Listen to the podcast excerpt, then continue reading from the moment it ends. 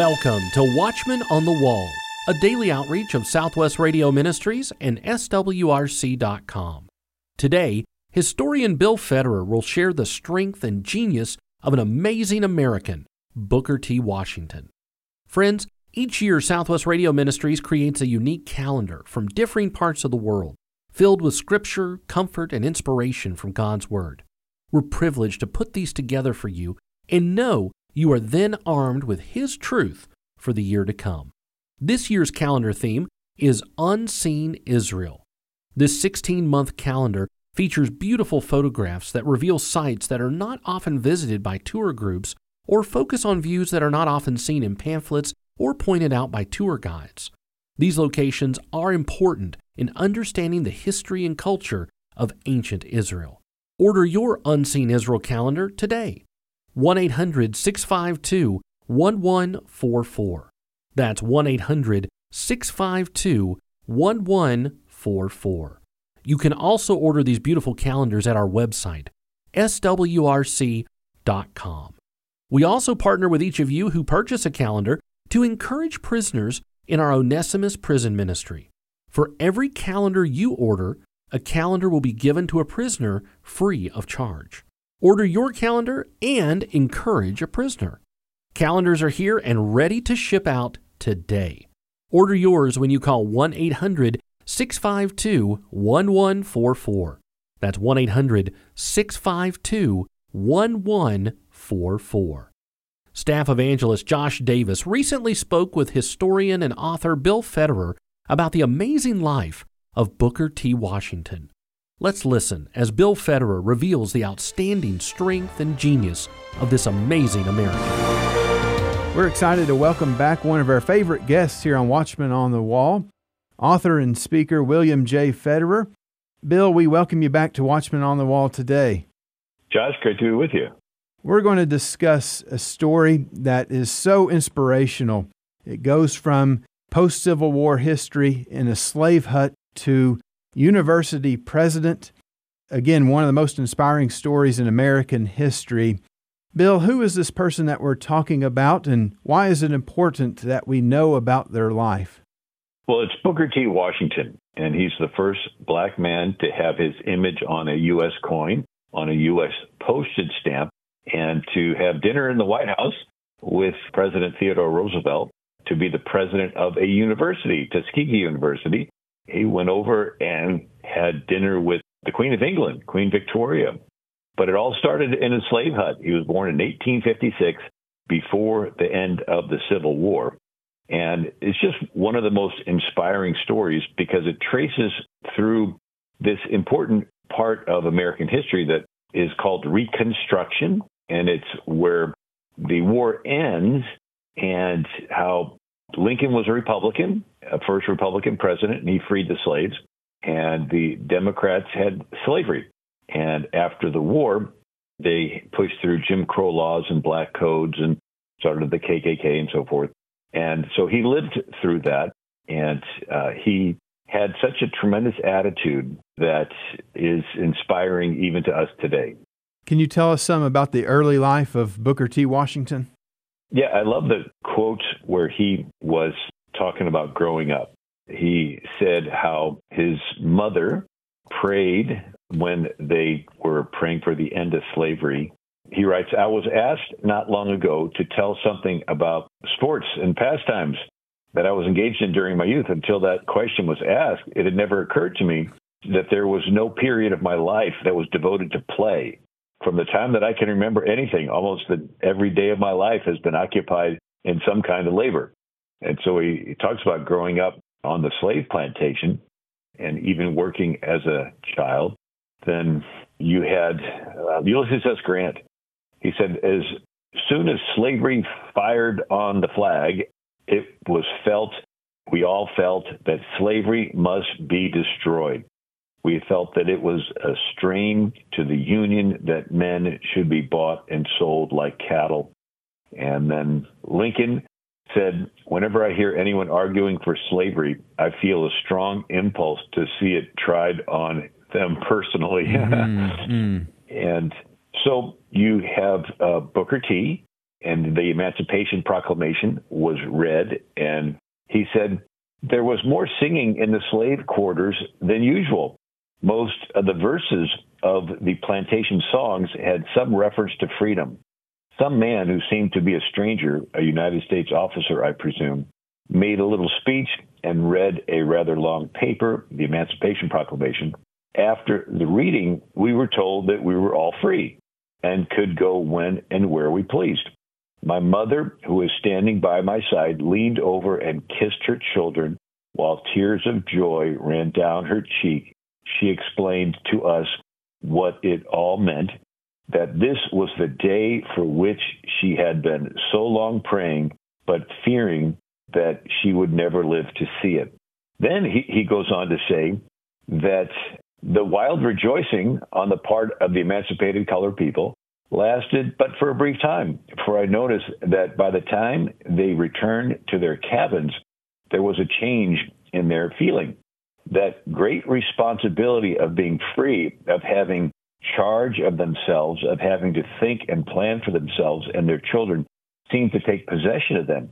It was very much like a sudden turning, a youth out of 10 or 12 out into the world to provide for himself. In a few hours, the great questions which had thrown upon these people to be solved. There were questions as to a home, a living, rearing children, education, citizenship, and the establishment of support of churches. And so Booker T. Washington talks about how he uh, never met his father, and his mother and his stepfather moved. He moved with them to West Virginia, and that he worked three jobs, and he wanted his stepfather to allow him to go to school, but he said they couldn't afford it, and so he had to work in a coal mine and then in a salt furnace. And what's a salt furnace? Well, water would bubble up from the ground, and sometimes it would come through a salt deposit. And when it got to the pond, it was a salty pond. And you could tell because in wintertime, the pond would never freeze over and the deers would come and lick the rocks around the pond. They would take water from this pond and boil off the water, and the salt crystals were left. And so that is called the salt furnace. And then he finally talked his dad into letting him go to school. So he would wake up early and work and then go to school, you know, after the coal mine. And then after school would go back to work. And then he would even work like another job after that and come home and do the same thing the next day. He said, I did something that I'm not proud of, but I was I'd always be late for school because of my work, and so sometimes I would turn the finger in the clock ahead so that it would end sooner, so I could make it to school on time. And he said that the foreman note, kept noticing it and finally put the, the clock in a in a box with a lock and key. Mm. And um, but he said he wanted to go to school that bad. And then his mom got him to be the house servant for a family, but all the money went to the stepfather because they had to use it to support the family. So he wasn't getting it. He then saved up enough money and he walked and hitchhiked and got on a train and made his way to Hampton Institute in Virginia. And it was a school started by the son of a Hawaiian missionary. And the school was there to help slaves, called the Freemen's College, because the, the blacks were now free. And so these were Union generals that would start these different colleges. Today they're called the traditional legacy black colleges, but they were started by these Union generals. So this was General Samuel Chapman Armstrong. Mm. And Booker T. Washington came to respect him, and his his father had been the pastor of the Kauai Kawaiahao Church in Honolulu, and which was the national church of the Kingdom of Hawaii, where King Kamehameha III was appointed, and so forth. So here you have Booker T. Washington. He talks about when he first got to the school, how he had to. Uh, the principal wasn't was a woman wasn't sure if she was going to admit him, and so she asked him to sweep a room. And he said, I swept that room three times and I went over it with a rag and I got all the dust. He says, I learned how to do that when I was a, a servant in that house, you know, back in, in West Virginia. And, mm-hmm. and she said that uh, the teacher came in and took a, a white cloth and rubbed it and she saw there wasn't any dirt, and so she admitted him. And, wow. and he said, I passed the sweeping test. and the school was one where obviously nobody had money. And so all the students worked to help pay the tuition. And so he worked as a janitor. And he said while he was a janitor, he got to know the staff of the school and got to know the inner workings of the school, which later helped him when he became the president of Tuskegee. After graduation, he goes to Wayland Bible Seminary in Washington, D.C., which was, again, one of those Freeman colleges that was started. He then goes back to West Virginia, works three jobs. He's a Sunday school teacher at the AME Church, African Methodist Episcopal Church. And then he's invited to go back and give a talk at Hampton Institute. And they're so impressed, they invite him to come on staff. Then, after two years, the government in Alabama wants to start a Freeman's College, and they contact Hampton Institute and says, "Well, is there somebody that you'd recommend to be the president?" And up until this point, all the presidents were white. Samuel Chapman Armstrong suggested that Booker T. Washington be the president of the new school. And so he's the first black president of a university in America. He goes down to Alabama, there's no building and no campus, so they meet at an AME church, African Methodist Episcopal Church. He has his students bake the bricks that they build the buildings with, and then he constructs his university. One of the quotes that he uses, he says, The surest way to lift up ourselves is to lift up somebody else. If you want to lift yourself up, lift up somebody else. There are two ways of exerting one's strength one is pushing down and the other is pulling up. A race, like an individual, lifts itself up by lifting up others. There is no escape. Man drags man down or man lifts man up. We're visiting with author and speaker William J. Federer and describing his brand new book, The Strength and Genius of Booker T. Washington. This is a riveting life that we need to be aware of. He went from a slave hut to university president, and it's one of the most inspiring stories in American history. And you can pick up a copy of this by calling our ministry at 1 800 652 1144 or by visiting swrc.com. As we're continuing to talk, we've been through Booker T. Washington's early life into his education and into his becoming the president of a university in Alabama. How does the story continue?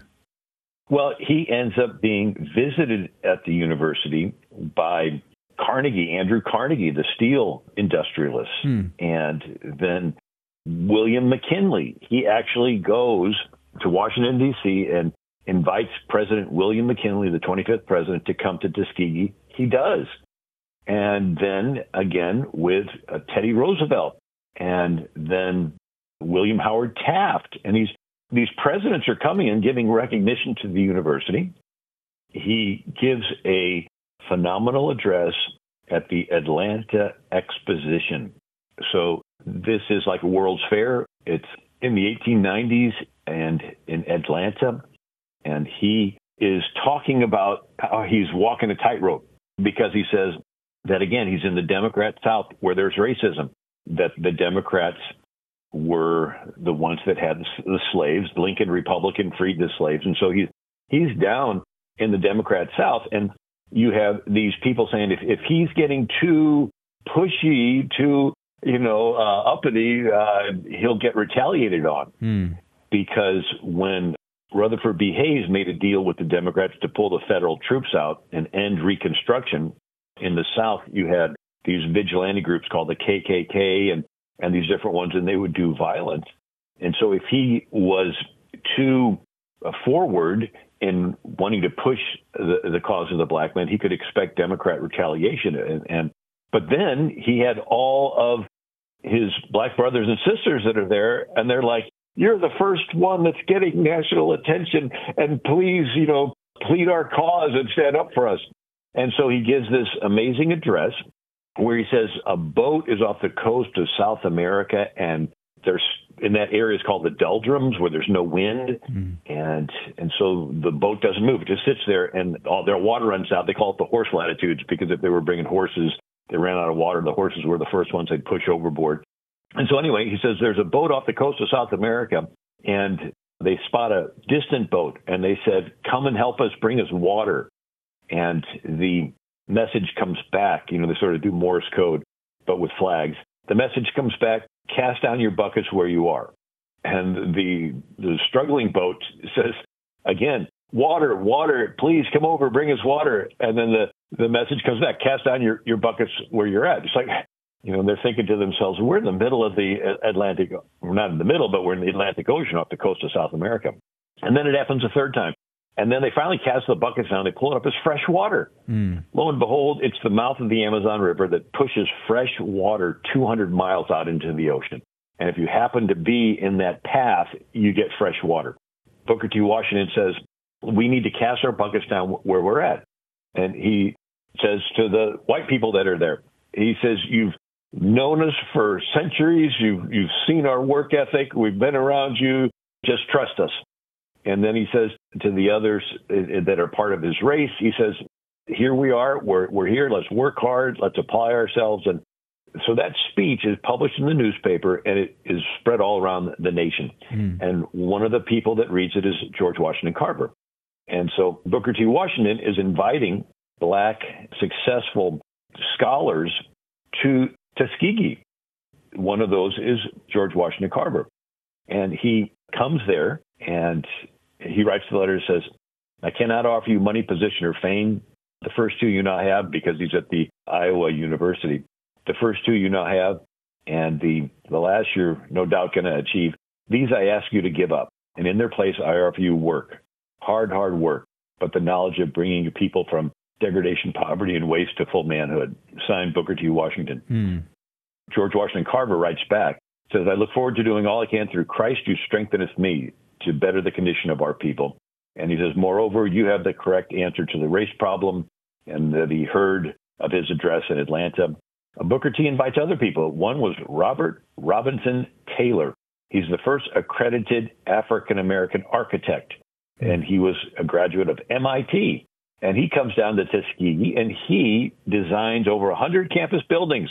Mm. And the students construct them with bricks made there on campus. And one of the things he says no race can prosper till it learns that there is as much dignity in tilling a field as in writing a poem.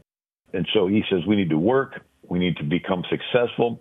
He said one of the challenges he had was they were worked so hard as slaves that once they got free, some thought they didn't have to work. He says, no, no, no, you still work, but you just benefit from your work. Booker T. Washington was invited to go speak around the country at YMCAs to all kinds of different groups. And he is making an international impact. He's getting letters from around the world inviting him to come over and help them. And he says, My students will go around the world. And so, just inspiring story. One of the quotes that he said was that uh, he never allowed anyone to degrade his soul by making him hate him. Mm. And that every wise man nurtures friendship with his neighbors, whether they be white or black. And so George Washington Carver, who was there at Tuskegee, said a similar thing. He says, Thank God I love humanity. Complexion doesn't interest me one single bit. This attitude was one of working together, working hard. And then he says, No matter how busy I am, I always make it a point to read the Bible every morning. Mm. That's one of the things he writes about when he was going to Hampton Institute, that a couple of the lady teachers encouraged him to get into the habit of reading the Bible every day. He kept that up throughout his entire life.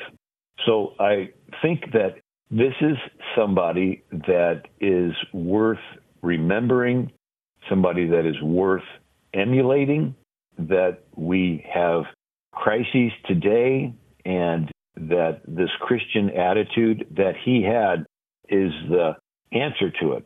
And if we have time, there's another individual that comes onto the scene, W.E.B. Du Bois, and he has a different attitude. I talk about him in the back of the book. But again, the title of the book is The Strength and Genius of Booker T. Washington. It's just an inspiring book of somebody that started as a slave but ended up making a national and international impact. Yes, we'd love for you to continue this story that you're sharing with us. And we're visiting with author and speaker William J. Federer about The Strength and Genius of Booker T. Washington. It's available by calling 1 800 652 1144 or by visiting us online at swrc.com.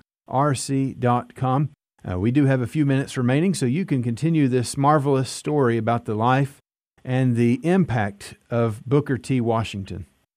There was a Harvard elite person named W.E.B. Du Bois, and he said that the answer to the race problem is not what Booker T is, it's demand reparations. And he criticized Booker T. W.E.B. Du Bois then went over to Germany and praised the socialists there. He went over to the Soviet Union four times, even met Stalin and praised the socialism in the U- USSR. And then he went over to China and he meets Mao Zedong and uh, praises Chinese socialism and communism, mm. even though millions of people are being killed. Then W.E.B. Du Bois in 1960 joins the U.S. Communist Party. Then he repudiates his American citizenship, goes over to Ghana where he dies. Mm. Yet it was this teaching of W.E.B. Du Bois that gradually infiltrated academia. That's where you get the Black Lives Matter, the Antifa, the agitating, demanding, versus the Booker T. Washington that says, let's work hard and let's pool our resources. And matter of fact, one of the uh, the Harvard gave Booker T an honorary degree, mm. and the president of Harvard said that more millionaires were made from Tuskegee than Harvard had put out. Wow! So this um, amazing story is one that is often forgotten. But this is a letter that uh, Harvard President Charles Eliot wrote May 28, 1896. Dear Sir, Harvard University desires to confer upon you at the approaching commencement an honorary degree, but is our custom to confer the degrees only on gentlemen who are present. Would you be possible to come? And so he says, yes. Harvard President Charles Eliot said at the 25th anniversary of Tuskegee in 1906, by 1905, Tuskegee produced more self made millionaires than Harvard, Yale, and Princeton combined. And then Dartmouth awarded Booker T an honorary degree. So they had a, a black Wall Street. There was one in North Carolina and there was one in Tulsa. And it was tremendous with insurance companies and businesses. But then you had a, a Democrat riot in Tulsa and it burned this district and mm. killed uh, lots of people. It's horrible. And the Republican president, Warren G. Harding, condemns the violence and goes to the main uh, black college in America in Pennsylvania, speaks at the commencement, shakes the hands of every single graduate. Then you have, it's called um, the Black Princeton, it's Lincoln University in Pennsylvania. Then you had Calvin Coolidge, and he is a Republican, and he condemned the violence. And then Teddy Roosevelt and others specifically condemned lynchings.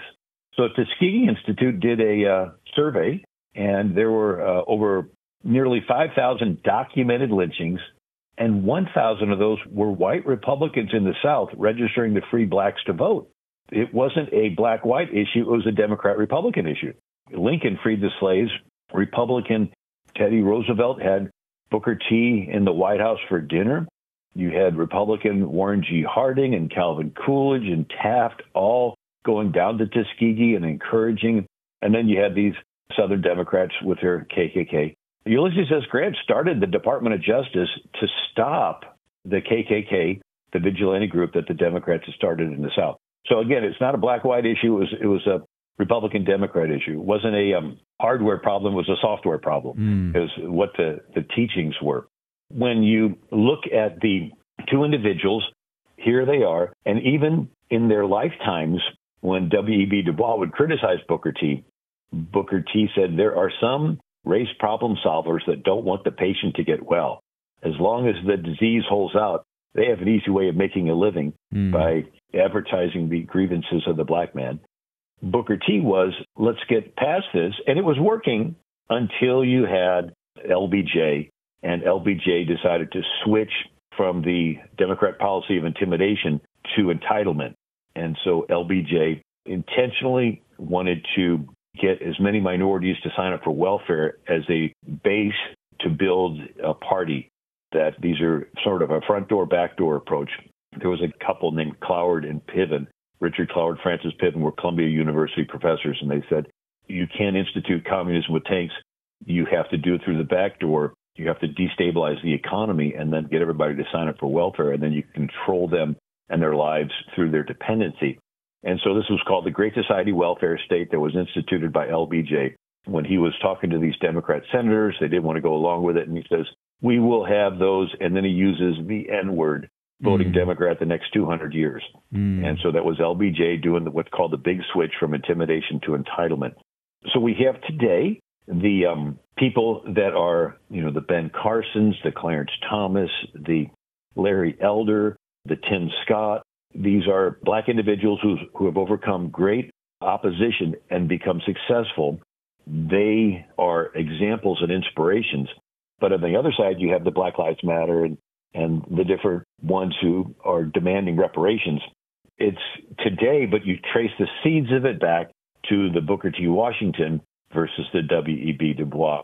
Hmm. And I think that Booker T. Washington's attitude is superior because mm-hmm. it's it's all based on the Bible and loving and working hard and this process of encouraging people to become economically independent rather than dependent. So it's a fascinating book. It's called The Strength and Genius of Booker T. Washington. I've written it together with my son. Mm-hmm. And we thank you so much for your time today. Thank you for joining us again on Watchmen on the Wall. Thank you. Booker T. Washington was a towering figure in American history. His story from slave hut to university president is one of the most inspiring in American history. Learn about this amazing American in Bill Federer's book, The Strength and Genius of Booker T. Washington. 1 800 652 1144 is the number to call to order your copy of The Strength and Genius of Booker T. Washington.